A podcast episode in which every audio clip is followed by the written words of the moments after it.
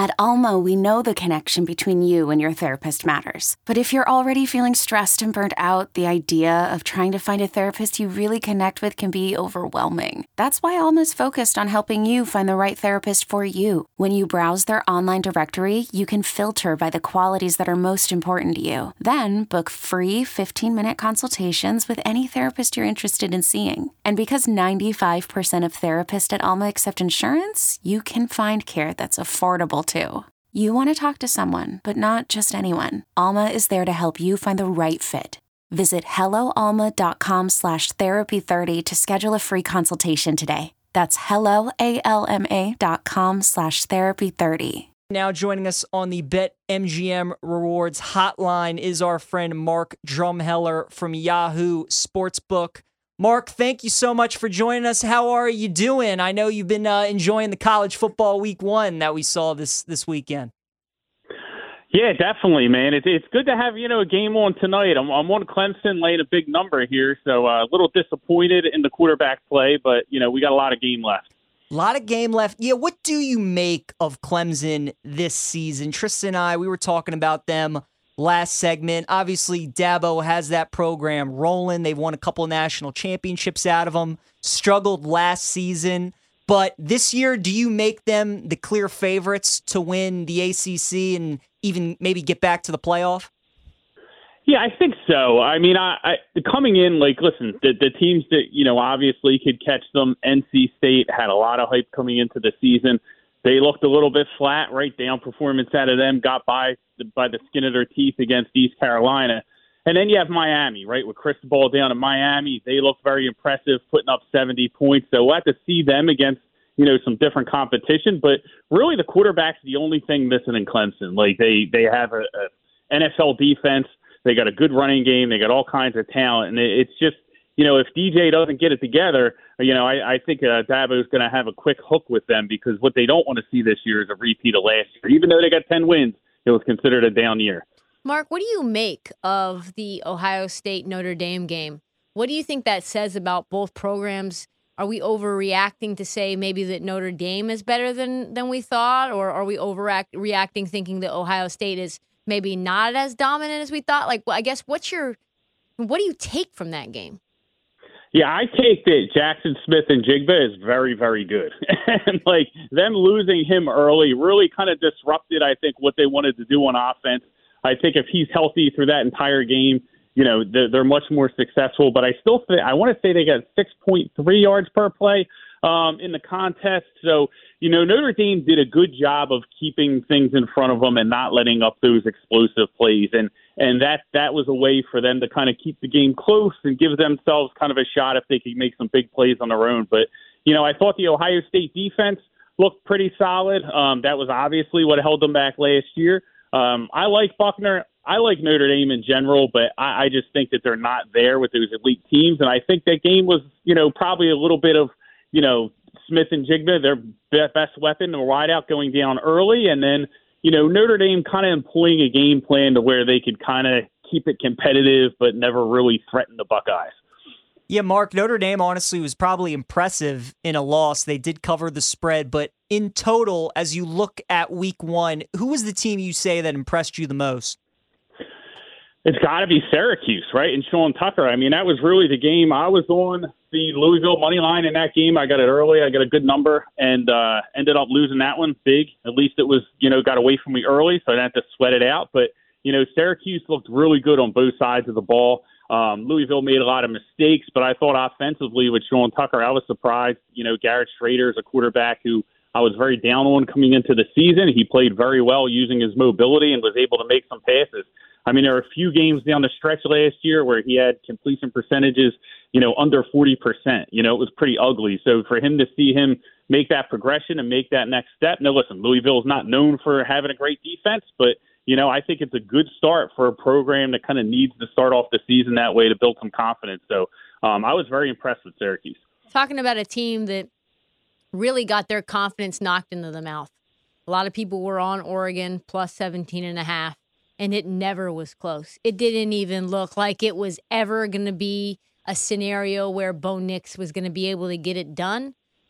Now they do have Ty Thompson, uh, a backup quarterback who they thought maybe would actually get some time last year when Anthony Brown was pretty horrible. What do you make of the Ducks?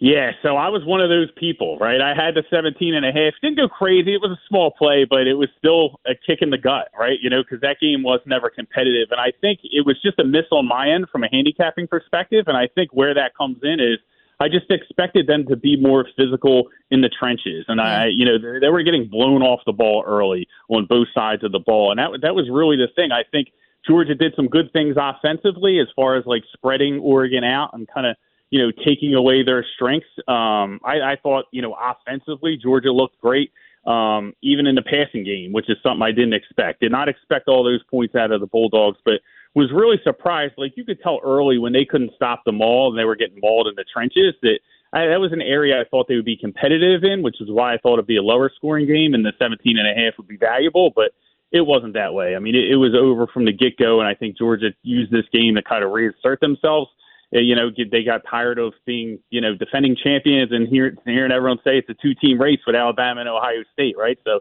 they're right back in the mix. I thought they looked very good. But Oregon, you know, with Bo Nix, I mean, I don't know. Uh, you know, again, I, I don't think they're going to be strong at quarterback whether they go to him or Thompson, but I was really surprised at, at how the lack of physicality we saw out of that team in Dan Lanning's opener. Now that Oregon doesn't have to play any SEC teams moving forward for the rest of the season, they get Pac-12 teams and some non-conference uh, cupcakes that you know usually happen.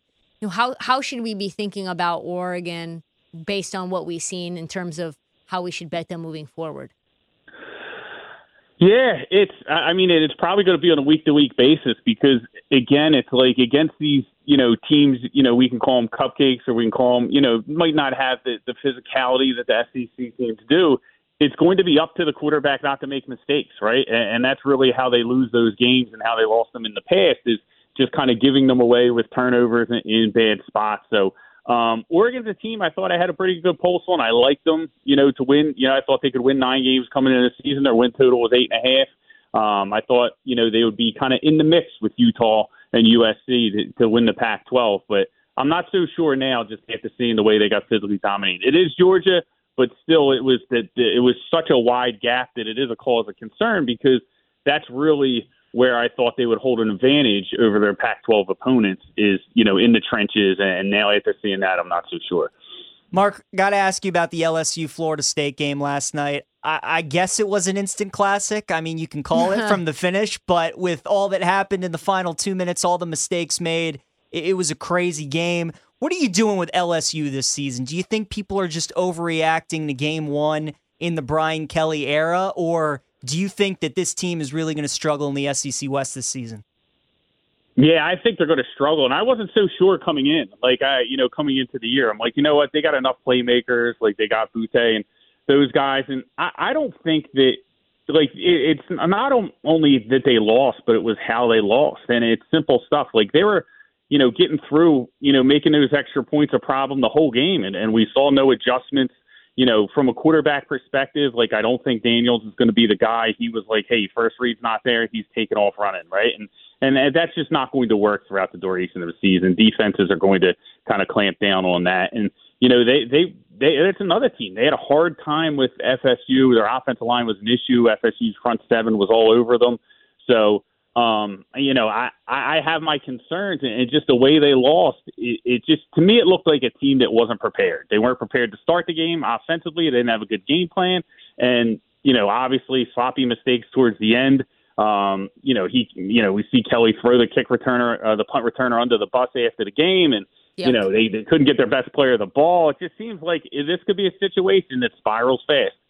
So I'm very curious because we talked about this game last week you and I sort of had the similar sentiment.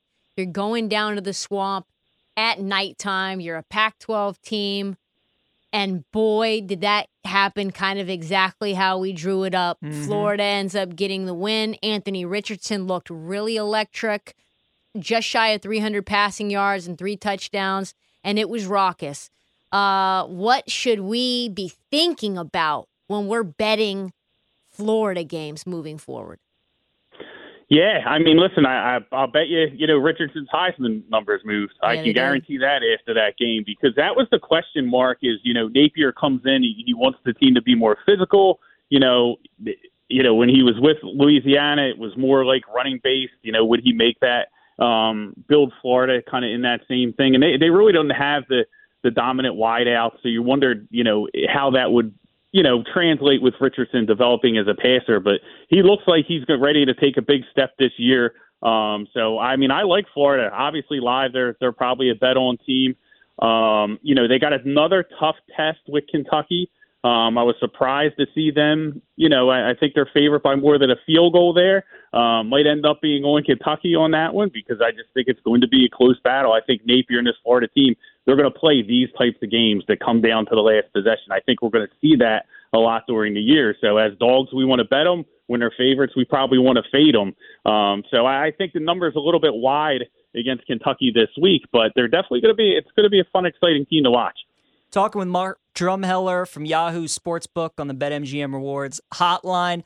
Mark, let's look ahead to week two. And Bama, Texas is the marquee game. That's the game everybody's going to be talking about. But outside of that, man, I mean, there are four games that I look at that are really intriguing Baylor, BYU, Oregon State at Fresno, Tennessee's at Pitt, hmm. and Florida and Kentucky. So Florida, after beating Utah, has to go right back at it and face Kentucky. Of those four games, which game can't you are you most excited to watch? And do you have an early play in any four of those games? Yeah, I think. I mean, out of those games, I think I was surprised that the line's so wide in Pitt, uh, Tennessee. Yeah, you know, Tennessee now I think it's up to seven. Seven, right? So I yeah. think pretty valuable with Pitt because what do we know about Tennessee? Yeah, they score a lot of points. They get everyone excited, right? They also let up a million points too. Like the the secondary is awful.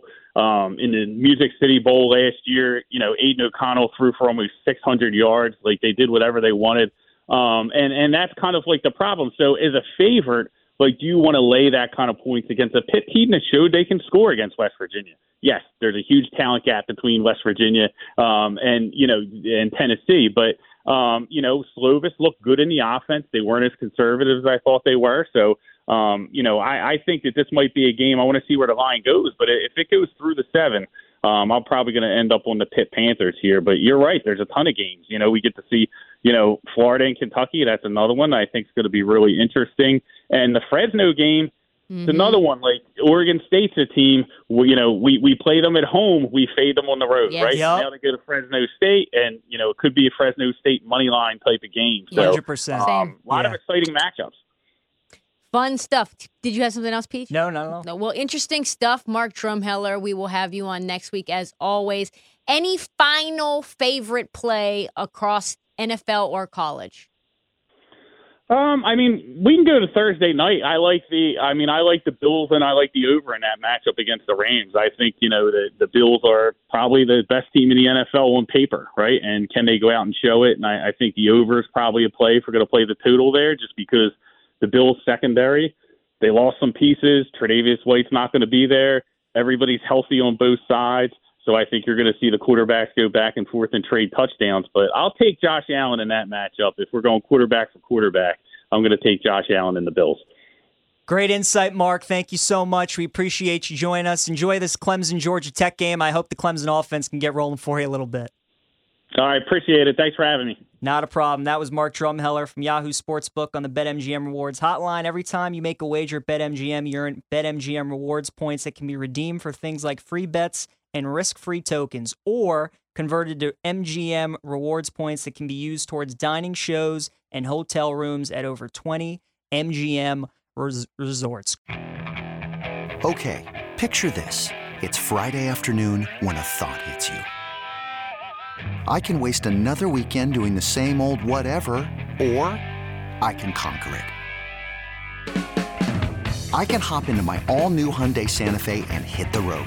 Any road. The steeper, the better. Because my all new Santa Fe is available with HTRAC, all wheel drive, so I can hit the trail without a worry in the world. Heck, with three rows and best in class rear cargo space, I can pack the whole family in with all our gear. We've got available dual wireless charging for our phones, so we'll never lose touch with civilization, and we won't lose touch with the primordial power of Mother Earth. So, which is it? Waste the weekend or do something a little more epic and conquer it in the all-new Hyundai Santa Fe. Visit HyundaiUSA.com or call 562 for more details. Hyundai, there's joy in every journey.